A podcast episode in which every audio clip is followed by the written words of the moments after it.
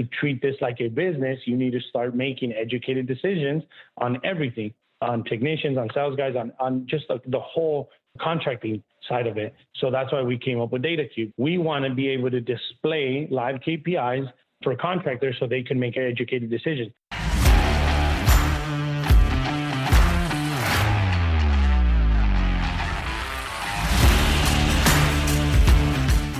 You're listening to Toolbox of the Trades, brought to you by Service Titan, a podcast for top service professionals where we interview leaders for their best tips and tricks of the trades. Learn how industry trailblazers stay ahead of the competition and how you too can be at the forefront of an industry. Let's jump in. Hello, contractors, and welcome to the Toolbox for the Trades. Today's guest took his Southern California heating and air shop from zero to 30 million in just four years. Seriously, he's telling the truth. Founder and CEO of NextGen, Ishmael Valdez, has quite the personality and a talent for business. This episode is filled with tips for contractors looking to scale and who want to learn more about Ishmael's rapid growth strategy. Enjoy. Ishmael Valdez, welcome to the Toolbox for the Trades podcast. Hello, how are you guys? I'm doing very well. How are you doing? I'm good. Good. I'm good. After that webinar was, um, it got me pumped up. It got me um, hyped up. Yes. Um, so for the folks listening, I'm going to put this in the introduction, but me and Ishmael just did a fantastic webinar on top KPIs every contractor should track. He talked about how he went from zero to 30 million in four years with the magic of KPIs. And honestly, it was probably one of the best webinars I've ever done. So I think you guys should check it out. Thank you. But, today, but right you. now, right now we're pivoting from a presentation style to just a conversation. So I would really love to know, Ishmael, how you got into the trades. I got into the trade when I was, um, I think I was 17 or yeah, I think I was 17 years old. Um, I was I was in high school working for an auto supply house, and I was passing by. Um, um, I was gonna. I was 17. I think we were going to a party that weekend or that Friday, whatever. And I was passing by a street called Cerritos in Anaheim, and I saw a now hiring sign um, outside of like a, this huge warehouse. And at the time, I had like a whatever job. It was like a, you know, I was getting paid like minimum wage order. And um, I walked in there and I was like, hey, you know, might as well apply. I'm gonna go pick up a shirt. I'm gonna go buy a shirt right now. Let me just apply, see what it's all about. So I went in there, applied, and the guy that was working there was um, was um, um, this guy named Richard. Um, he brought me into the trade. He talked to me for like five minutes, and he's like, "Dude, when can you start?" And I'm like, "Well, I have a job right now." And he's like, yeah, "Can you like start right away? Like, like you already know what we do." Like I was doing the exact same thing for auto parts that, that they were doing for air conditioning, just pulling parts and giving them to contractors and charging them, and you know, and, and doing all that. And, um, and I was like, you know what? Yeah, I'll, I'll start on Monday. The, the, job that I had was a nothing job owner. So he brought me in and um, on Monday, and you know, he's he he started teaching me all this like parts about heating and air conditioning, and I didn't know anything about the trade. I didn't know I was in a nothing about contract. I didn't even know, never paid attention to heating and air conditioning because we never had it. My my whole life, we never had air conditioning in our home. So so he started like teaching me like all these parts and whatever. And like within the first week, um, like I started memorizing all these part numbers. That's the one thing I have that I probably have the most like like I couldn't remember everything detail by detail. I could remember part numbers. I could remember like even to this day, I can I could probably tell you what the prices are from what we were pulling um, those part numbers for. And like within the first week, he just like you know I know it's gonna take you like a, a, a couple months for you to learn where they're at. And I was like, no, just give me a list. He gave me a list of like 20 items. And I'm like, oh, okay, I'll get them ready for you. And I went in the back of the warehouse, started like I memorized all the SKU numbers and when they were at. So I started pulling their order, and like 10 minutes later, I come back in the in the in the front counter and I give him the list, and I was like, oh, it's ready. He's like, who helped you? And I was like, nobody. He's like, what the hell? So he like took interest in me right away. Like I was in the warehouse probably for like a month or so. And then he's like, dude, you need to come over here. Like, how the hell did you memorize all these numbers, right? and I've, like I said, my my whole life I've mem- I've had a good memory, and yeah, he put me in the counter and he started teaching me like, you know, like, hey, these guys are gonna come in, they're gonna ask you for things, you know, you're gonna write them down on a paper, give them to the guy in the warehouse, he'll pull them, you come back, you print it, and you charge them on a credit card check, and then you let them go, right? I'm like, all right, cool, sounds easy, right? So I started making friends with all these guys because uh, uh, at the time there was three guys in the counter and they've been there for 20, 25, 30 years right? And they're, um, you know, they're older Caucasian guys, and they didn't really know a lot of Spanish. And obviously I'm, you know, I'm Hispanic. I, I know Spanish fluently. And that's what helped me like boost, like, like I literally like, since I started at the counter, like you got to understand, like most of these guys going into a counter were Hispanic installers, technicians, sales guys, right? Like 80, 90% of the people going, going in there to, to buy things were Hispanic. And I'm talking to them in Spanish and making friends with them. And now there's like lines of people trying to talk to me, right? And like they're like, they're feeling more comfortable and I'm attracting more customers, right? And more people are like coming in the store and like I started making friends with them. And um, you know, they kept leading to like me talking to contractors and me learning about how to install it. You know, up to this day, like like I know how to install it. I'm not the best installer. Like I know how to troubleshoot it. I'm not the best, you know. Like I don't like I know how to do it, but like I I don't I'm not, you know, I'm not the best at it, right? I, I bet if I get into it, then I would probably be the best, but not, um, not, not right now. I don't know how to install that good. I don't know how to troubleshoot. I don't know how to maintenance all that, but I, I do know that that I'm in the people business and and I learned how to communicate with people and how to put them in the right place. So uh, that's how I got in the trade. I started making friends at Howard Industry, technicians, installers, owners of companies, you know, little smaller companies, um, sales guys, everything. They just started asking for me. Like people would be on hold for 5, 10, 15, 20 minutes just trying to talk to me because I would I started learning how to troubleshoot them over the phone and I started teaching them about the benefits and features of the systems and I started really like getting into it. And you know, and that's how it kind of rolled from there. Dang. So you basically came in at this parts warehouse when you were a teenager. Did you have any plans to go to college or anything like that?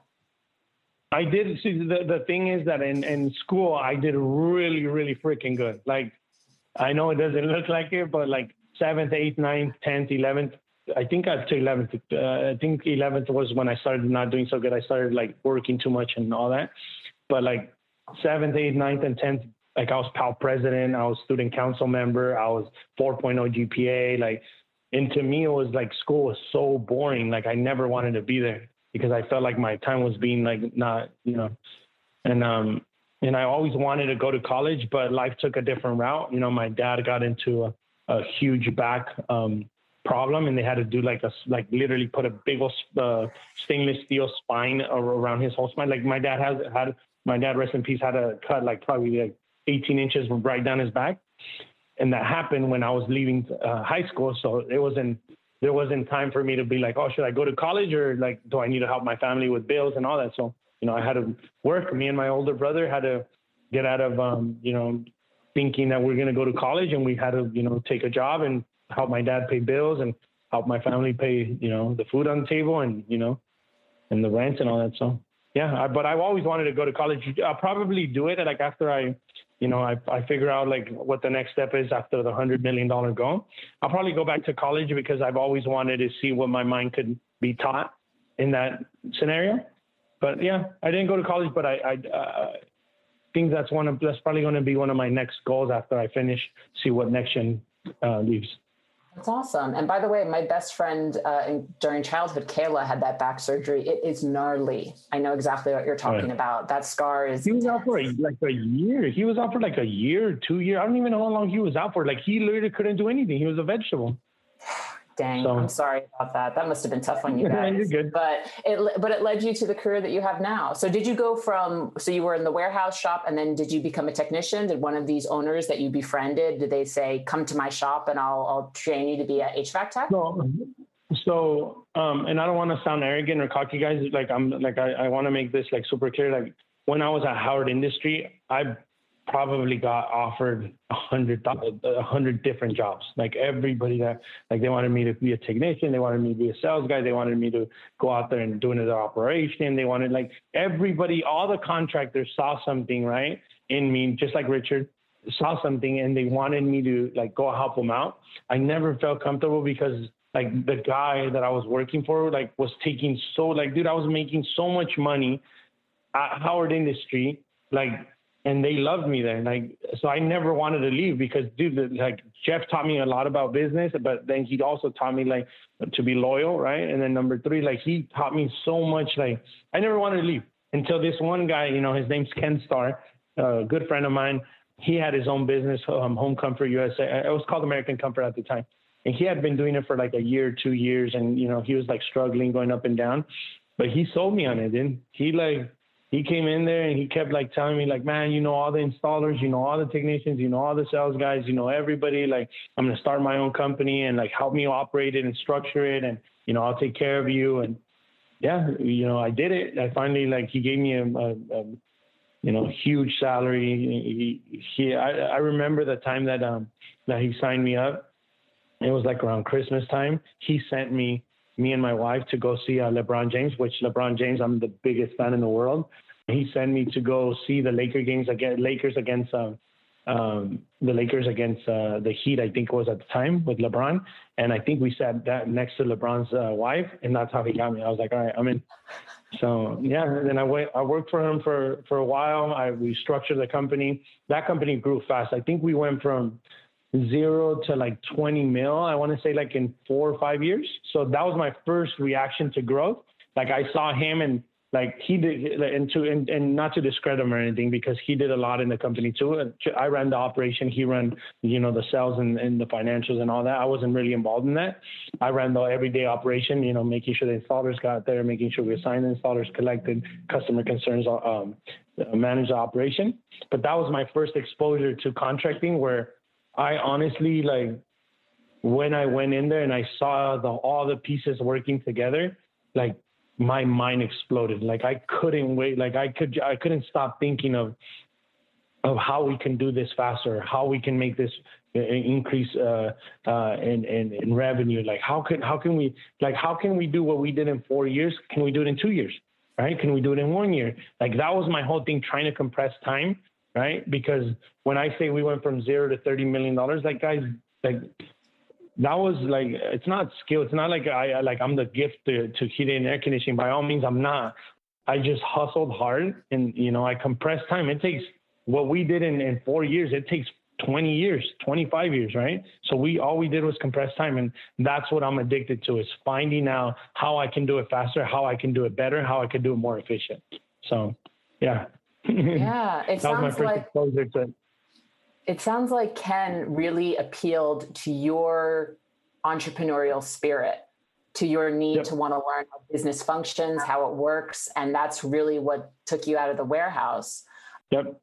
Talk to me about how you transitioned from your role, your job with Ken to NextGen, which is the company that you are the CEO and founder of now so Ken and me and Ken ended up in really bad terms towards the end of the journey. But to this day, and I probably never said it to his face, and I probably never said it to him.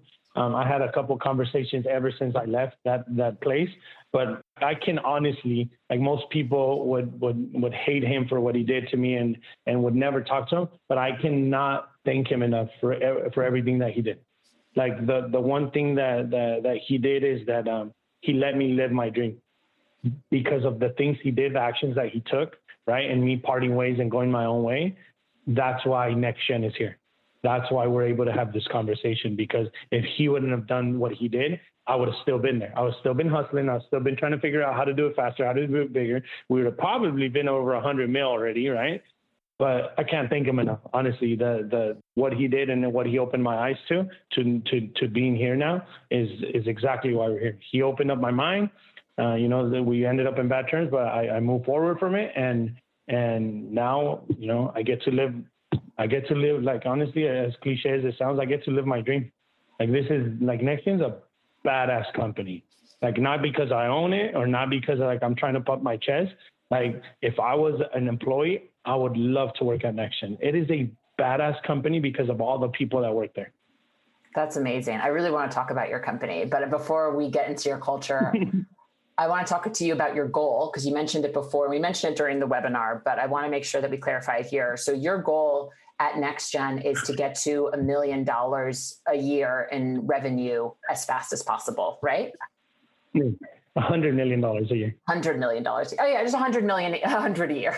Did yeah. I say a hundred? So my, I, I, I want to know the process of, of I want to figure out and and this is for myself go for my for my self sanity honestly is I want to figure out how many installers, how many technicians, how many calls, how much revenue, how much you know, how much um, uh, capital Like I want to know how much. I want to know how far I can push it. I want to know how many managers I'm in. I want to know, but I want I don't want people to tell me. It's like this Rubik's cube that I that I keep. That's that's why it's called data cube, right? It's like a Rubik's cube. What we're building. Like you got to put all the pieces together to solve the cube. Your marketing has to be in part, your technicians, your processes, your your sales KPIs, all that is like a Rubik's cube, and you're trying to put all the pieces together so the Rubik's cube can be solved, right? So I'm trying to figure out the Rubik's cube without anybody looking like looking for a video or looking for classes. Like I've never been to a business class in life. I've never been to like one of those so-called um, good practices groups, the that everybody that most people are in. Like I've never been to that, and not to discredit them because they're probably amazing groups or. But I feel like if somebody's gonna teach me that way, it's gonna take the fun out of what I want to figure out. Like I want to fuck. Like I'm sorry, I want to mess up. I want to fuck up. I want to make like I want to make mistakes, but I because now that I, the journey that I did in four years, every single mistake that I did got me so strong. Like 2019 happened to me, and now we're like sitting on the most you know, the, the, the healthiest the company's ever been because of 2019. The last quarter of 2019 taught me my financials, right?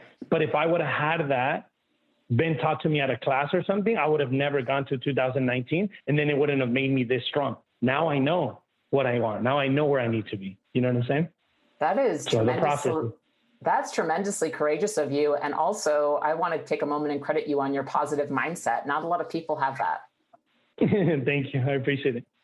So my next question was, you know, what were some of the obstacles you had to overcome? But before we go to that, you know, you mentioned you haven't been in a best you haven't been in one of the best practices groups. You've never attended a business class. Are you a reader? Are you a listener of podcasts? Like, how did you absorb your information? Did you just figure it out? Did you just see things as a puzzle to be solved? I figure things out on an everyday life thing. I don't, I, I, I can't read because I'm like like I gotta have something in my hand. I have to have a Rubik's cube in my hand. I have to have a marker in my hand. I have to be cleaning my desk. I have to be like my mind has to be spinning or it's not working. So I can't read a book. Um, I can't sit still enough to to to listen to, to a podcast because if I listen to it, then like my mind starts spinning somewhere else. So everything that has happened has literally been on mistakes that I've done. Like you know everything that that that got Next to this point has been you know everyday learning like I've never had a like now we have a business plan with like that covers our financials, but like I don't go based on like, well, you know, for every CSR you got to have five technicians on the field, or for every manager you got to have like I've never not want to do that because I want to know like this world that we live in now is way different what they were trying to teach us, right? So that's why it's not to discredit the best practices groups. I just don't believe in them because the world that we live in now is is is way different and and I want to go through the everyday hustle, everyday grind, everyday struggles to figure it out myself because I get gratitude, I get instant gratification. It makes me feel good, and it's like it's like I'm chasing. It's like I'm chasing that feeling. You know what I'm saying? It, it, it's it, I'm chasing the the mistake to fix it so I can feel good. You know what I'm saying? Yeah, I know exactly what you're saying. Actually, a lot of stand-up comedians, a lot of stand-up comedians say the reason they perform live is for that instant gratification, that instant high. I'm very mm-hmm. familiar with it. Talk to me about 2000. talk to me about 2019. I know you covered it briefly in the webinar we did. So, to my understanding, you grew incredibly fast in three years, and then your overhead caught up with you. What did that look like? Yep. So I'm going to tell you guys a uh, huge secret, not a secret. I, I want, I'm going to give you guys huge information. Okay. And I, am and I'm doing it because maybe it's going to help you guys and maybe it's going to, it's going to save you guys from going that same path that I did. You know, growing that big takes a huge toll on your life, both personally and both physically, right? Growing from zero to you know 24 million dollars in three years and then 20 30 million dollars on your fourth year you're compressing time right? It normally the norm is to do this in a 20 year 25 year period.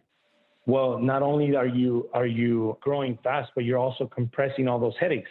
So imagine like all those warranties all those customer concerns, all those customer complaints, like what takes 20 years and, and, and 20 years of headaches that you can deal with in 20 years, we did it in four years, right? So it was fast actions, fast actions, fast actions. Like customers complaining, go take care of them, right? Uh, uh, we installed, we probably installed over 20,000 systems already. There's 20,000 systems that get turned on every day, every every summer, right? Well, all that cost is expense, and that's what we didn't budget for. Is knowing that all those 20,000 systems, all those 50,000 repair calls that we've done, all those customer tune-ups that we've laid our hands on that now we're liable for, we didn't expense for that right? So 2019 happened to me. All that caught up to me. My overhead, I was, you know, I was heavy inside the office. I was heavy in management. I was, I was not, I was tracking my marketing good, but I wasn't tracking it to the level that we're tracking it now because of DataCube, right? Um, uh, so 2019 happened because I took my eye off the revenue, the profit, and I put it on the top line revenue, right? And we were just installing, installing, installing, and then it caught up to me, and that's when 2019 happened. We didn't make as much money as we should have, but again, thanks to that, you know, we came back and we restructured the whole company. We redid our whole pricing guys. We we we cut expenses on marketing that wasn't being affected. We we literally looked at every single line item on the P&L. We started trimming it down. And you know, there was you know there was some things that had to be done for the company to be healthy, and we did not We executed. The one thing that I that um, I give myself credit to, and this is probably one of the few, is that I'm super fast. Like I am like as soon as something goes wrong, I execute quick. If a customer calls in saying, "Oh, you guys did it, do it. Take care of them now. Send a technician. Move some calls. Take care of them." Because that feeling that they're feeling, they're feeling it now. So if you wait two, three, four days, that feeling's gonna go away, and they're still gonna have a bad taste in their mouth. But if you change that experience right then and there, then that feeling goes away with it too. So now you got a pissed off client to a really happy client because you took I took we take actions here in a snap of a second. Yeah. You know what I'm saying? Hundred percent. And that's the that's the background of your name. Next gen stands for next generation. Yep. That's exactly what it means. The next generation of contracting. The I feel that in the next two to three years, it's going to be a bunch of young punks like me, you know, a bunch of young hustlers trying to make money off this, you know, trying to make a good living off this because you can have a very, very, very good living off this if you do it right. If you do it right and and and, and you keep your, your goals and you keep your your your your mindset strong, you can make a really de- decent living here. But I feel like the next generation of contracting is going to be a bunch of young punks like me trying to grind here. I 100% agree with that. And I feel like we're at a precipice where we have a lot of kids that are going into college, taking on a tremendous amount of debt for something that isn't doing anything for them. And as we just learned from the pandemic, the stuff that you do, heating, plumbing, air conditioning, that is recession proof. People are always going to need to be able to control the temperature in their room. They're always going to need clean water and access to indoor plumbing. And the the young industrious minds like yourselves are recognizing that I'm not going to try and develop the next Facebook. Facebook already exists and it kind of sucks. Yeah. So let me actually think about a business that will always be in demand and how I can optimize it. And I think folks like you who develop DataCube, and we'll get to that in a second, are really taking the industry and even service titan to an extent and putting it forward, you know, making it technologically forward. So talk to me about DataCube because you're a total data nerd. We literally just did a webinar on it. You gave all your KPIs. DataCube is the tool that you were developing to push ServiceTitan data through these dashboards that look at everything marketing, technician KPIs, CSR KPIs, financial KPIs, sales KPIs, right? Yep. How did you develop it? Mm-hmm so because of 2019 because i was so because i was so negligent to my to my data i didn't pay attention to it. All i wanted to do is install install install keep collecting money keep getting more customers keep you know running them through the process. And and now i learned tom taught me a lot um, when he came in here and now i learned that this is a this is not a hustle anymore. This is a business and now we got to treat it as a business. And for order in, in order to treat this like a business you need to start making educated decisions on everything on on technicians on sales guys on on just the, the whole contracting side of it. So that's why we came up with DataCube. We we want to be able to display live KPIs for because um, for contractors so they can make edu- educated decisions.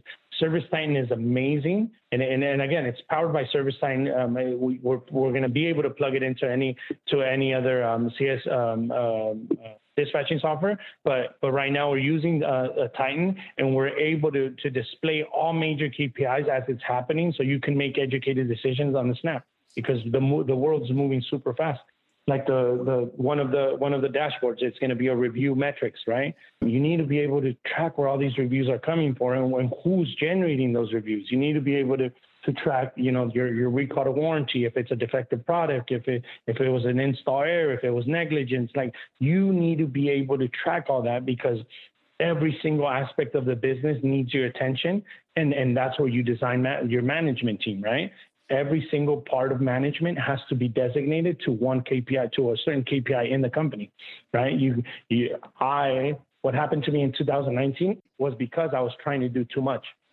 by myself. I had a couple managers helping me out here and there, but I was trying to do it all, trying to do it all. And now, like, I have such a badass management team, such a structured company that I'm able to do podcasts with you. And what this is, and this is probably Jackie, this is probably one of the reasons why I was never able to do it is because I was always so busy on, on doing this, doing that, running warranties, talking to clients on the phone, trying to cover up, you know, trying to uh, cover up a, a leak over here or pissed off client. Or I was so involved in the company. So when DataCube came uh, about, we started doing all our KPIs. We I started structuring my management team. Now they're going to be held accountable for it, and now we can have a two-hour conversation without having my phone ring a hundred times, right? And the most important part of DataCube, guys, and again, it's uh, it's on DataCube.ai.com. Is is we're extracting the information, but what are you going to do with that information? Right? ServiceTitan is amazing, amazing. It's a blank platform that you can do whatever you want with it. And I don't think people realize that. Most most CRMs they'll tell you exactly how to do things, right? You can only do this. You can only do this kind of reporting. You can only do pull this kind of information. You can only do this much. That's it. ServiceTitan is so amazing that they're literally telling you you can do whatever you want. Here's the tools. What do you want to do? You want to track recall warranty? Start programming right? So we have, you know, people programming it so we could start tracking all that. Um, you know, you want what is what is important to you? To me, my whole management team is a performance-based management team based on reviews. It's a review-based performance. Why? Because the review-based contractor is here. The next generation of contractors is review-based. It's 100% review-based. It's not referrals. It's you know you can only get so big on oh yeah my you did my uh, my mom's house and you you did my cousin's house that's that's only going to get you so far in life. If you want to start growing, if you want to start, um, you know, um, whether you want to grow profit or revenue, whatever you want to do, you want to start making educated decisions based on actual information that you're getting from your company, and that's where DataCube came about. You want to start paying attention to every major performance inside of the company. And like I said, my KPIs might not be the same as yours. You might have better KPIs than me for all I care. I know that what works for NextGen is these KPIs, and I'm more than happy to to help you guys out. But but by all means, when DataCube goes live, which is probably you know in the next couple days with the website and everything, you can you can modify to whatever you want to track. You know, you can modify to whatever you want to track. But now that you're tracking it, do something with it. Do something with it right? If you have a weak uh, uh, sales guy discounting a lot, sit him down, maybe put a different tool on him, maybe put a different lead source on him, maybe um, start training him on, on, on, different products that he can add so he could, you know, um, uh, increase his average ticket. Those are the kind of things that you want to do with, with DataCube. You want to you want to extract the information, you have, want to have it live, and then you want to take actions with it. If this marketing source is not working, quit wasting money on it. Drop the marketing source. Go to another, right? If it's working amazing, keep going, keep going. Find out where that sweet spot is, right? And, and just keep and, and just keep fine tuning it. Like I said, the, why it's called data cube because we're we're getting data and it's like a Rubik's cube, right? Like my my wall is gonna be exactly like a Rubik's cube. It's gonna have nine screens, and I'm tracking all nine major KPIs. And it's what I do with that data, right? Playing with the cube to be able to perform, make my make my uh, company performance better, and you know increasing our profit. I really want to hone in and just underline the point you made there, which is you need to implement and you need to track and you need to actually take action on the data that you get. So many people take data and they're like, huh, I'm down. That's interesting. And then they just keep going. You really, really, yeah. if you want to grow, if your goal is growth, if your goal is to keep us uh, to make a profitable business, you have to be tracking, you have to be doing this stuff. And keep mixing what what what like dude look if you're okay it goes back to my conversation. You have to have a personal conversation with you your spouse or wife whatever it is where you sit in life. If you if you don't want to grow if you want to grow if you're young if you're older whatever it is set a goal for yourself. If i wanted to run a 10 million dollar company that had 20% ebitda right then then i'm going to find my marketing mix that gets me to that 20% and then let it ride right? If I want to go to 15, that $10 million marketing mix is not going to work at 15 million. It's not going to work at 20, 30, 40 mil, right? Your ticket has to increase. Your your your turnover has to, your ratio has to increase. Your your your your marketing leads have to like you know what I'm saying? Find out what works for you as your goal and then and, and, and then and then start improving every single aspect of the business. Start making it more efficient and start increasing the net profit in there. 100%. Talk to me about your team and the culture that you built at NextGen. Uh, you know, you already mentioned, so you're obviously a data informed guy, but you just kind of gave a hint there. If you have a sales guy who's underperforming, what's training I can give him? What are tools I can give him? So, talk to me about the culture you built at NextGen and why it's so important to you. So, uh, the Data Cube Center, which is a, a, smart dispatching center that we're building right here across the street from uh, from our actual shop that we have right now, will be done in like, you know, two three weeks max.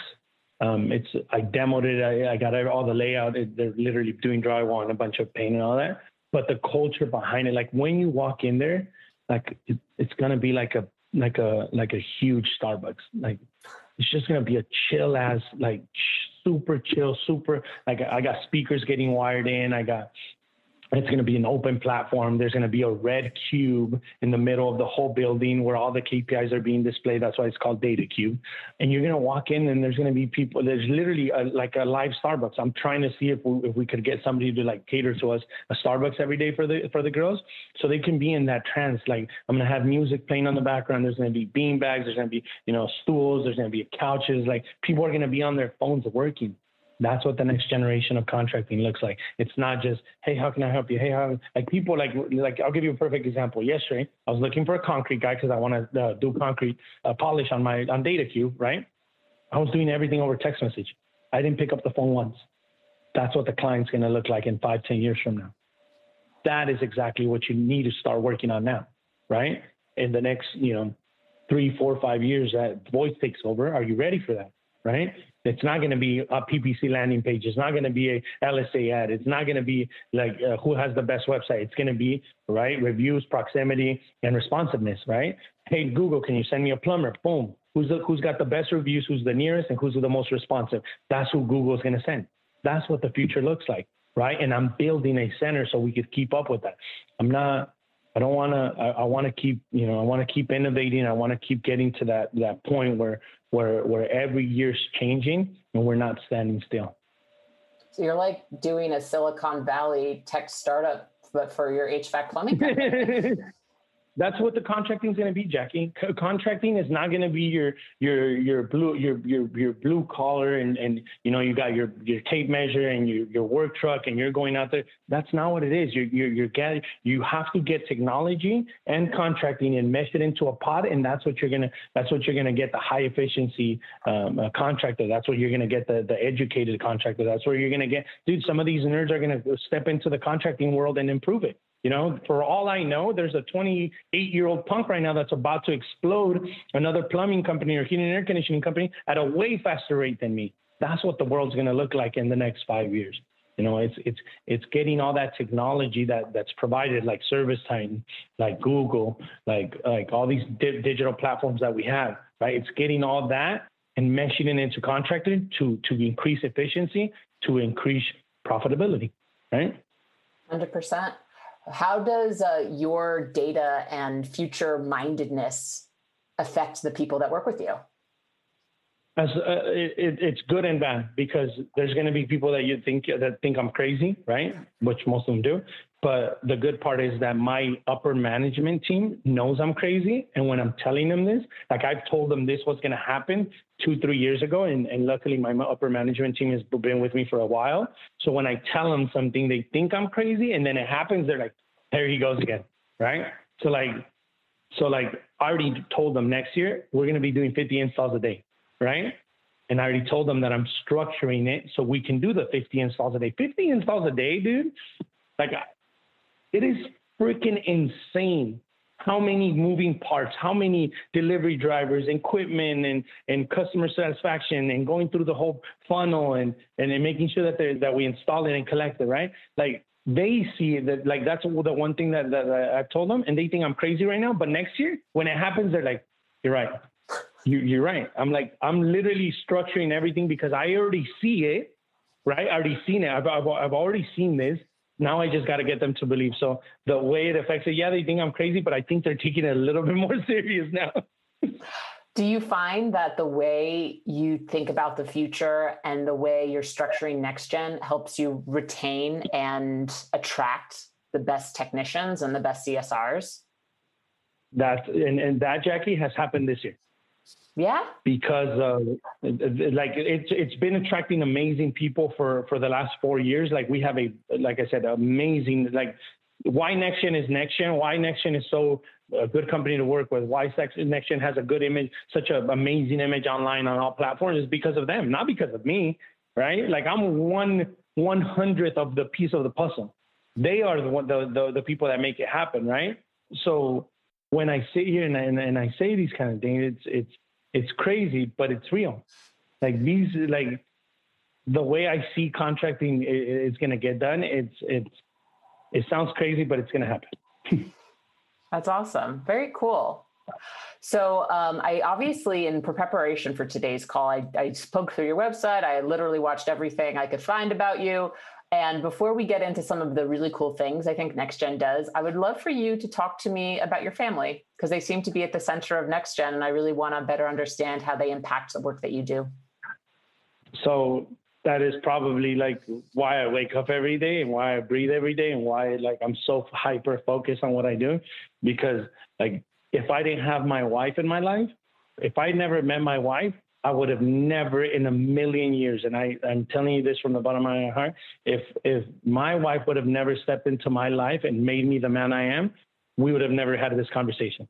Like she gave me Andrea, Sophia, Victoria, and Camila, right? They're um, they're one, three, six, and eight year old girls.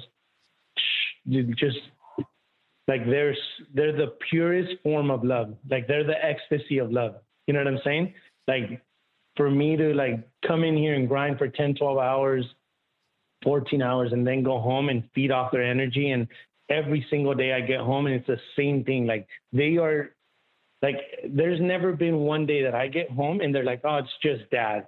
Like I get home and it's like I got one here, I got one here, I got I'm carrying the other one, the other one's pulling my ear, kissing me, and daddy, daddy, daddy, daddy. And and that feeling that I get knowing that you know I'm, I'm gonna grind hard for the next 12 14 hours every day and then i go home and i get to feed off their energy and, and be with them is why i want it so bad. Why i want the 100 million dollar process. Why i'm trying to innovate this industry. Why i'm trying to open people's mind to like you know it's it's a different world out here. It's it's a, it's my wife number one and then number two obviously my four girls are just they're they're amazing man. I like i can't like I could only be with them for two, three hours because then they like drive me nuts. But like, dude, just two, three hours, I get all the energy I need just to do it again and again and again. I love that. That's awesome. Uh, I could tell how much you love your family just by I just saw them in every single video, and I'm just like, oh wow, this really impacts the business. And I'm sure that that actually resonates with customers and with your with your employees as well. Oh yeah, and and the girls will come in here once in a while, and my wife will come in here once in a while, and they'll run around the whole shop, and you know everybody's like, oh, Andre, Andre, like they've seen them grow up since they were small, so it's cool, man. It's like like this is my family, this is my work family, and then I got my real family at home. But like you know, I treat these the the the, the my my team just like family. Like I really really like you know we we get mad at each other, we argue about things, and then we then we sit down and have lunch and have the baddest conversations in the world. And, you know, and then we get up mad again and argue. And sometimes we don't talk or whatever. It's literally a family in here. We spend, dude, you got to understand, Jackie, we spend 12, 14 hours a day with each other. Like, bro, it's not always fun. It's not always flowers and hearts and like, oh my God, you're amazing. Sometimes it's like, no, we got to get to business. We got to take care of this. We got to do this. We got to do that. Right. And, and the good thing that I've learned is when to turn it on and when to turn it off. Talk to me more about that so before I was always go, go, go, go, go, go, go, go, go. Like it was never like, hey, how's your day going? Or like, you know, like I would never stop for anything. And now the last year that I built my my management team and you know the company's doing well and you know my my my uh, my life at home is amazing. Sometimes I just get in there and like the room and I just sit on the couch and I talk to them about, hey, you know, what'd you do this weekend? And you know, and and and sometimes I see them in the lunch room and they're eating lunch and I'll sit down with them and I'll grab some chips and I'll, you know, I'll chill with them. And it's like, like those are the things that I forgot like at the first four years because I was so focused. So, so now I'm more like, you know, that now the, the what's going to take me to the next level is focusing on them so they can manage the company so they can go to the next level instead of me just trying to do everything myself and me going 100 miles an hour. It's just, you know, making sure they enjoy what they do so they can do it right and they do it, you know, exceptional, like how I want things. I love it. Uh, what does your management team look like? What's the structure? Okay, so we have our general manager Tony, which Tony's been with me since since we were in the garage. I think he was like my second. I think he was like my third, fourth employee. Um, he's probably you know one of the most loyal people I've ever met in my life.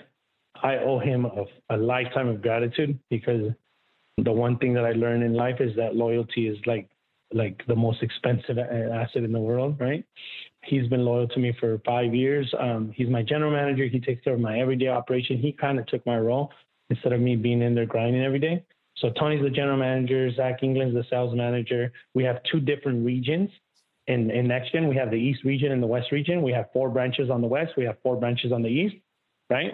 We have like 20 technicians on the East and like 18 or 19, 20 on the West.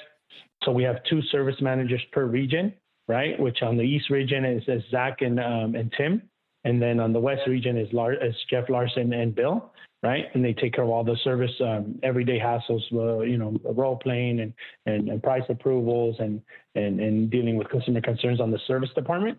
Um, Zach England does that for our project manager, which is our, our sales representatives. They do, you know, we have like the like 13 or 14 project managers right now. So he takes care of all that. Liz is our office manager um, takes care of all the CSRs, all the in-house people inside the office, all the girls in there. I have Ray, which is my HR, and Ray's been with me forever. So all these people that I'm naming been with me forever.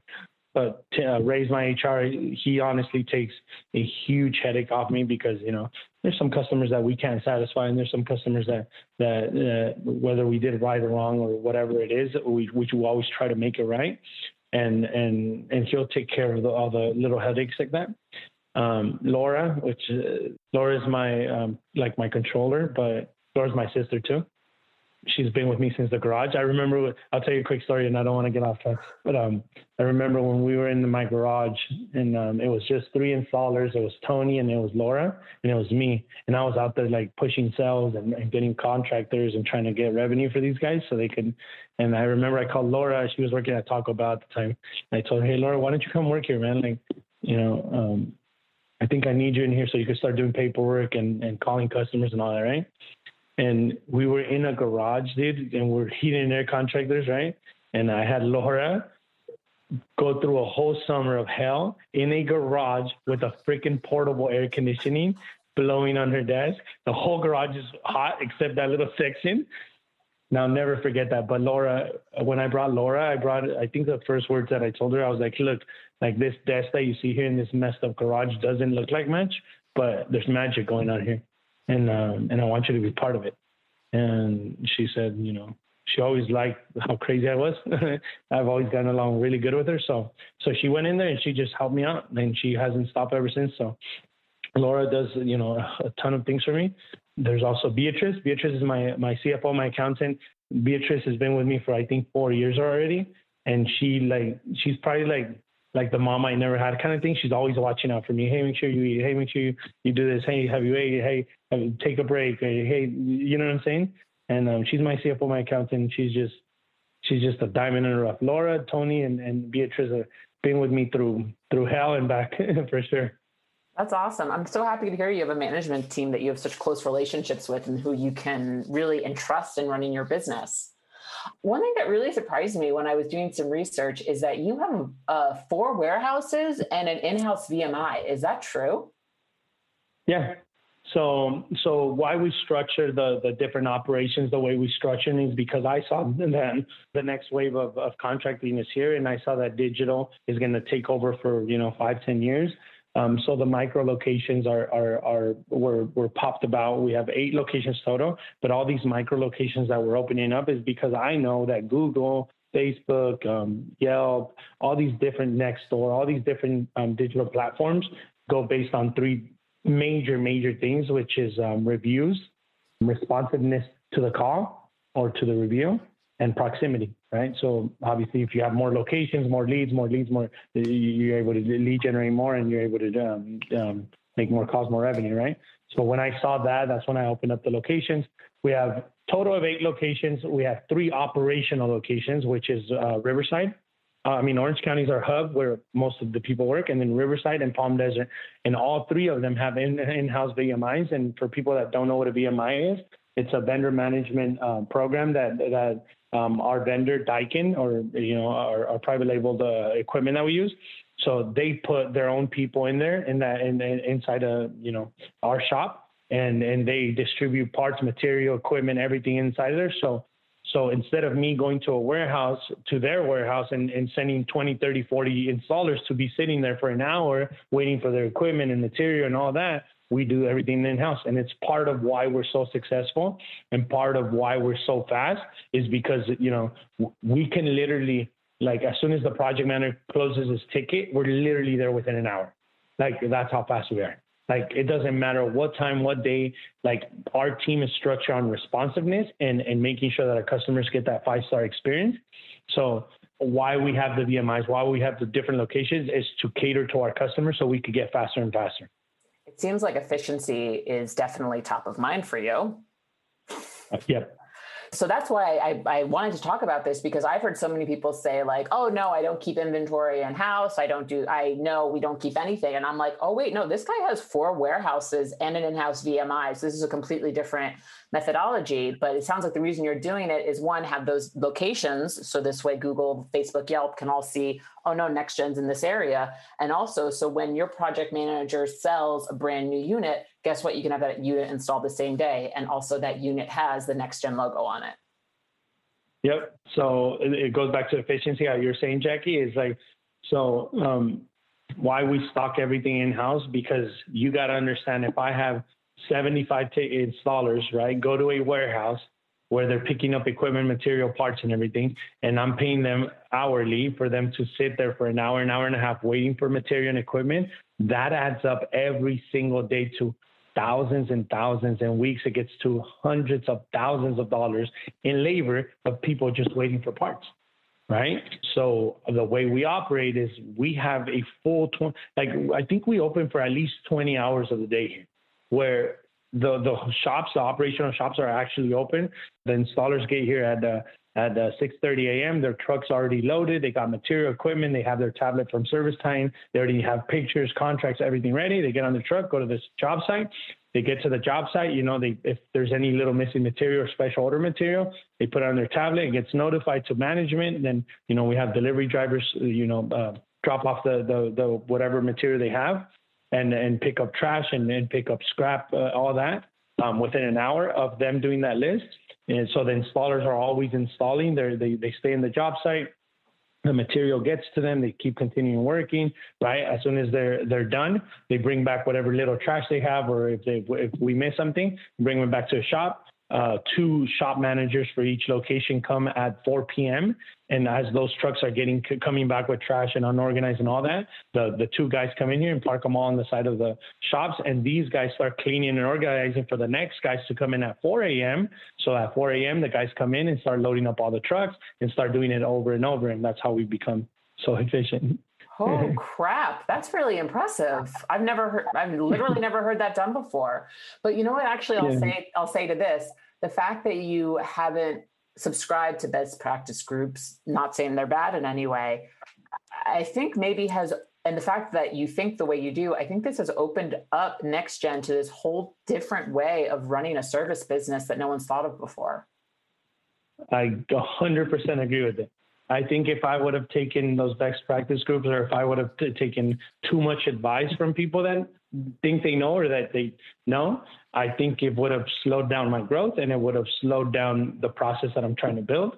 So that's why I say like I try not to listen to many too too many people. And and that's the one advice I want to tell everybody like right now, right here, is guys, like there's a ton of people on social media pumping their chest of who they are and what they're trying to do like filter out that advice, man. I'm not telling you listen to me and I'm the best thing that ever happened, but I am telling you I do know what I'm doing, and um and and there's some things that I do know, and if you guys have questions, I'm here to help. But try to filter out those guys that that that are trying to get co- uh, commoditize this industry by going on social media and trying to and trying to you know penny pinch every contractor of oh listen to me and I'm going to charge you a thousand dollars a month and listen to how I did it. It's like like I wouldn't charge. I've never charged anybody money for them to come to my shop. And like I said, I've had over you know 50 different contractors come to my shop and and tour it around and ask questions to my management team, to myself. They see the cube, they they see the whole operation, and hopefully I help some of them. But try to filter out that information, guys, because it's not always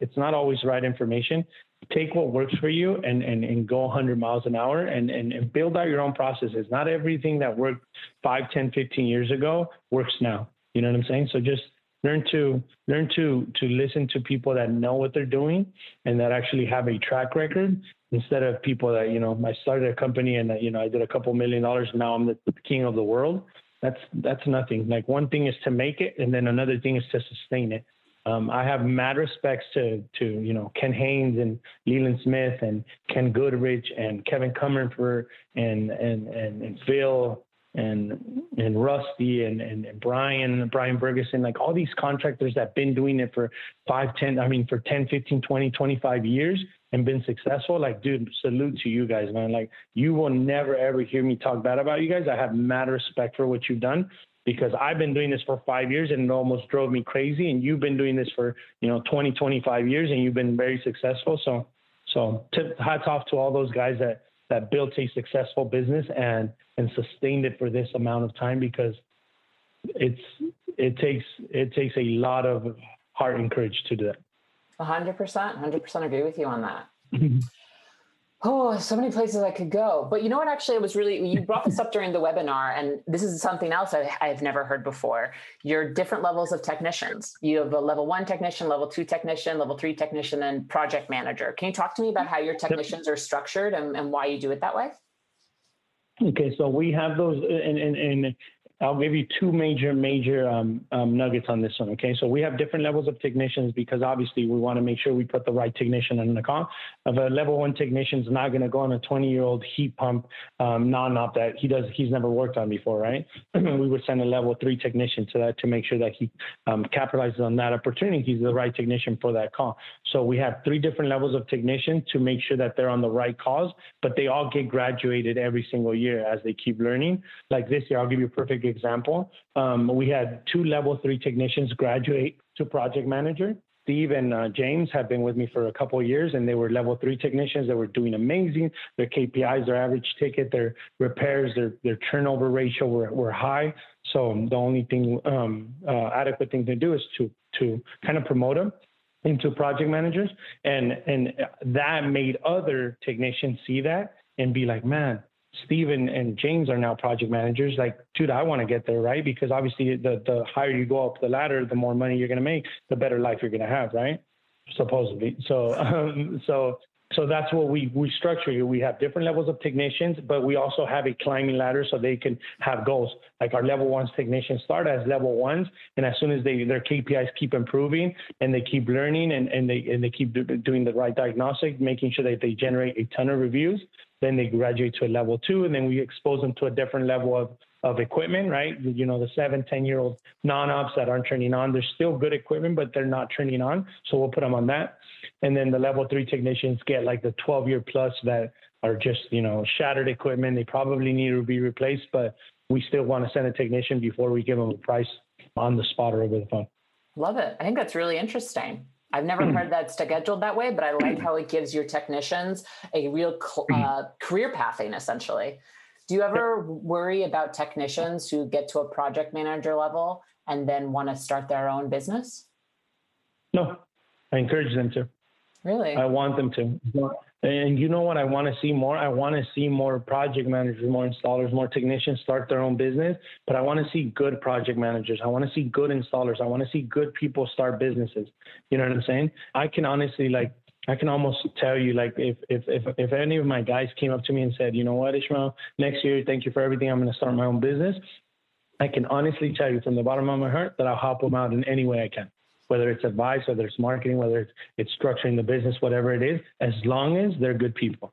If they're not good people, I will never help them because I feel like if I can elevate this industry that we're in by providing more good contractors, then everybody's going to benefit. And I am the number one advocate. That's why our slogan on, on Avengers is with the industry for the industry, because I am literally with the industry and for the industry. I want our industry, which I'm selfish to say it's my industry. I just want it to, to be a good, even playing field where nobody takes advantage of each other. It doesn't have to be twenty thousand dollars for every ticket that you write up. That's not what matters. It's the it's the customer experience what matters. If I could if I can drill into all the contractors that that, that are listening to me, perfect your customer experience. Your customer experience dictates how much profit, how much money you're going to be able to, to get for those tickets. If you have a shitty customer experience and you're trying to charge a ton of money, that people are going to expose you on digital, on Yelp, on Google, and all that.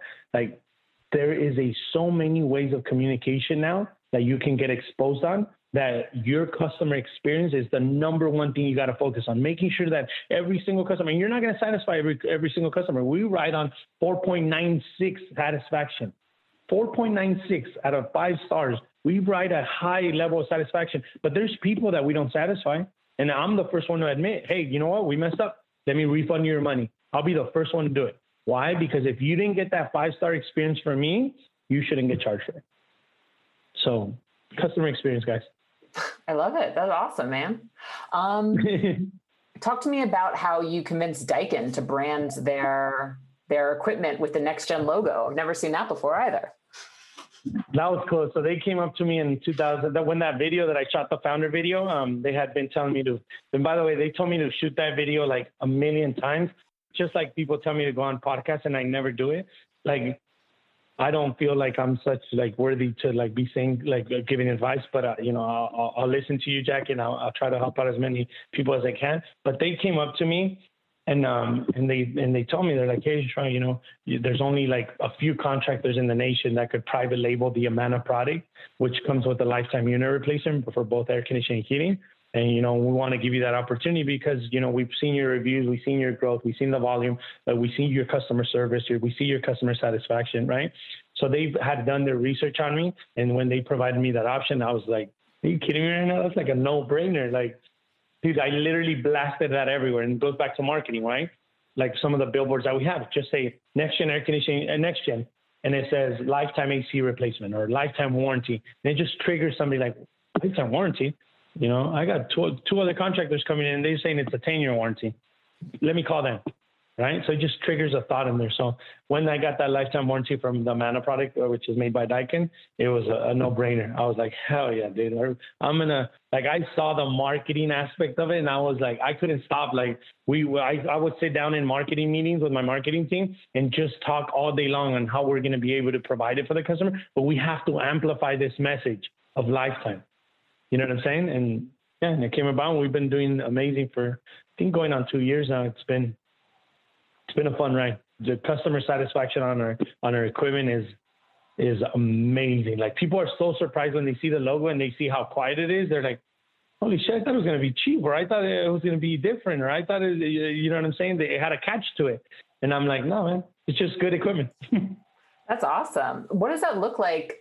You know, down the line with a lifetime warranty. How do you guys keep that profitable after you sell a new unit? So our our process is um, our um, our um, lifetime warranty is is underwritten by Amana product, right? Mm-hmm. So like even if I go out of business tomorrow, that unit still has the lifetime warranty with the model and serial number, even though it's under my name, right? There's still and, and Daikin's been around for 120 years. It's the largest air conditioning manufacturer, so um, it's underwritten by by Daikin. So how do we keep it profitable? Is is most homeowners, um, um, if they do move to a different home, the, the, the unit stays with the lifetime, not with the homeowner, right? So if they move to a new home, they have to purchase new air conditioning, where they have to put buy a new air conditioning from us. Um, how we make it profitable is, is through our our our um, our X protection plan, which is called the NextPP plan. How we track them here, which is kind of like a membership plan. Um, and as long as they're part of our membership, we provide their tune-ups, we provide their labor. So as long as you know, if if anything goes wrong within that unit, it's a monthly plan that they pay. And uh, if anything goes wrong with that unit, we just go out there and take care of it for them. That's wonderful. And, and then we're able to we're able sorry and we're able to provide different services like we were able to open up plumbing right? So now we're back in that home you know they they love our unit they love our protection plan right? Eventually if we do electrical eventually if we do roofing solar whatever we're going to do we're just going to keep providing value for those customers on on on our units and on our on our service. That's exactly what I was going to say. Every time you go to service that unit now, there's an opportunity to be there and evaluate the home. Uh, great minds, great minds, Ishmael you just said you left you let 50 contractors into your home uh, into your home in, into your home into your shop and you, my home. and you coach them. What are some of the most common suggestions you give to fellow contractors when they come in, I tell them that the, the, first thing, like I told you in the pod, in the webinar, and what I'm telling you guys right now, like not everything that I do is right, guys, to to to your operation. So come in here and see the broad picture of like what, how we got here and how we're operating the the, the operation, and take little things from here and there. Um, like like when I grew this company and I kept wanting to learn more, I reached out to like Jerry Bell from Bell Brothers, sixty million dollar company up north. I reached to Leland, uh, sixty million dollars here in Orange County. Like I reached out to them, and not everything that they had to say was like, oh yeah, man, I'm gonna try right away. No, like some of the things that they said didn't make sense to me, so I didn't try them. And that's what I tell them. Like when you come in here, some of the shit that I do might not make sense to you. Don't do it. Just if you can leave with one thing, right? So one thing I left when with um, with Kenny and, and, Jerry from Bell Brothers, um, we were at a Google convention uh, for the Nest product, and, and and we were talking and you know and, and, and just having a good old time. And um and the one thing I never I'll never remember it was my my second year in business, and and he had already heard of who I was all, all the way in Sacramento, right? And everybody had like had been talking about NexGen per se. And the one thing I'll never forget is he turned around to me and said, Hey, Ishmael, if you want people to respect you and if you want to uh, have an impact on the business, do things right. Start pulling permits on all your jobs. Because at the time, half of our jobs were permitted, half of them weren't because I didn't know any other better, any, anything better, right? Some of the homeowners would be like, No, no, no, hell no, I don't want a permit. And I'd be like, All right, cool. Just do the job, not do the permit, right? So, so when uh, when uh, um, Jerry had that conversation with me, I I, I, it resonated to me because I want people to respect me, not just because of NexGen. I want them to respect the operation that we have. So the next day, I, I wrote a, a, huge email to all my management team, and I told them from now on, we do not touch a house without a permit, right? Because the liability that if I keep doing jobs without permit, that liability is going to catch up to me eventually. If somebody turns me in, or I have to go back and do all these corrections for all these things, it's going to cost the company money, right? So as of that time, I think I was a year, a year and a half maybe into the business. From then on, boom, every house gets a permit. I don't care if the customer wants it. I don't care if they don't want it. I, they're going to get a permit. Why? Because I need to protect my license. I need to protect my, my company. I need to protect making sure those homeowners that we're installing it properly, right? And that's the one thing I preach to all these contractors. Like when we're out there competing against other people, like half, 80% of the contractors never talk about permits. We love talking about permits. Why? We don't cut corners. We're going to have an inspector come in here and say, this is right, this is right, this is right, that's wrong, that needs to be corrected. You cut corners here, boom, and we take care of it right then and there. Why those guys don't want you to pull permits? Because they want to cut corners, they want to cut costs, they want to give it to you for cheaper, right? That's not always right. 100%. We've been talking for an hour now. Is there anything we should have talked about that we didn't? Um, if the one one great advice I could, uh, if, if, if if if any of this made sense to you guys, and and hopefully I helped you in any way, shape, or form. If the one advice I could give you is is is learn what you want in life and have fun with it, because life is way too freaking short to be to be doing a job that you're just trying to prove to people that you can do, or to be doing something that you don't really want to do you know, I lost my dad two years ago, and that changed my whole perspective in life through a heart attack. And um, and now I promised myself to to to I'm going to grow NexGen to 100 million dollars because I want to do it, because I enjoy it, because I love doing what I do, right? And if I didn't enjoy it, I wouldn't be doing it. So the one advice I could give you guys, if you guys are gonna keep contracting, make sure you like it, dude. If you don't like contracting, get out of the business. Go do something that you like, man. Like there's so many things that you can do in life, like and do what you're gonna enjoy because you're always gonna be successful at that. So I think that's, that's wonderful that's advice. It. And I'm sorry about I'm sorry about your dad. That sucks. No, no, I, I I had a really good relationship with him towards the end of the of of of, of uh, his time, and uh, and I can't like now I could talk about it. Before I would like cry about it. I'm like, man, I can't even talk about my dad. Now I like I come to peace with God and I come to peace with with him, and um, I could talk about him all day long. Dude, that dude was the best dude. That dude, imagine he. We were immigrants, right? We were in Mexico, right? My dad, um, my dad immigrated over here. He crossed the border, and he brought us from Mexico all the way over here by himself. He came over here by himself, didn't know anybody, started getting a job, making money, and then he he paid for us to come over here. Like, dude, like, what more can you ask for the dad? You know what I'm saying? Like, he literally gave me the opportunity to be here with you guys. He gave me the opportunity to be in the, best country in the world. So I have a really good relationship with my dad. Um, I respect him. I love him, and you know, I don't, I don't, I don't feel bad. I just, I just, I, I, I respect him a lot. That's amazing. That's beautiful. I have five rapid fire questions. Are you ready? Go for it.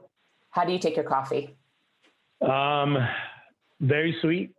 And I don't eat throughout the whole day. I drink three, two to three cups of coffee. And that's the one thing I don't smoke uh, cigarettes anymore. I don't drink anymore. Um, you know, I stopped all that because I want to get to 100 mil. So now my only addiction is coffee. I love, love, love, love coffee. Are, are you a uh, are you a percolator kind of guy? Are you a French press? Are you a pour over? The donut one, the donut shop one, dude. I'm telling you, Starbucks, all that is cool. Like I'll get it once here and there. I go to the same donut shop at five, six in the morning, grab my coffee. I leave them like fifty dollars for the month or for the whatever. I just she already knows she grabs my coffee and leaves, and I just grab it and go. And there's a line, and she always makes my coffee perfect, and it's coffee is like if I can't have coffee, I gotta have coffee. Three cups of coffee, four cups of coffee, depending on how long my day's gonna be, and I'll be good. I don't eat till like seven or eight p.m. or six p.m. whenever I get home, um, because then it slows me down. But I drink coffee all day long. Dang, there you go. I think I might know the answer to this question. If you could have dinner with one person, dead or alive, who would it be? Um, my mom. Nice my dad, I had a time with him. Like um, we had a really, really good um, relationship, but I got to meet him. But my mom passed away when I was two, so I never got to meet her. so if I could have one person in life to have a one-hour conversation, uh, for sure, my mom. Aww. What's the number one thing you're trying to learn more about right now?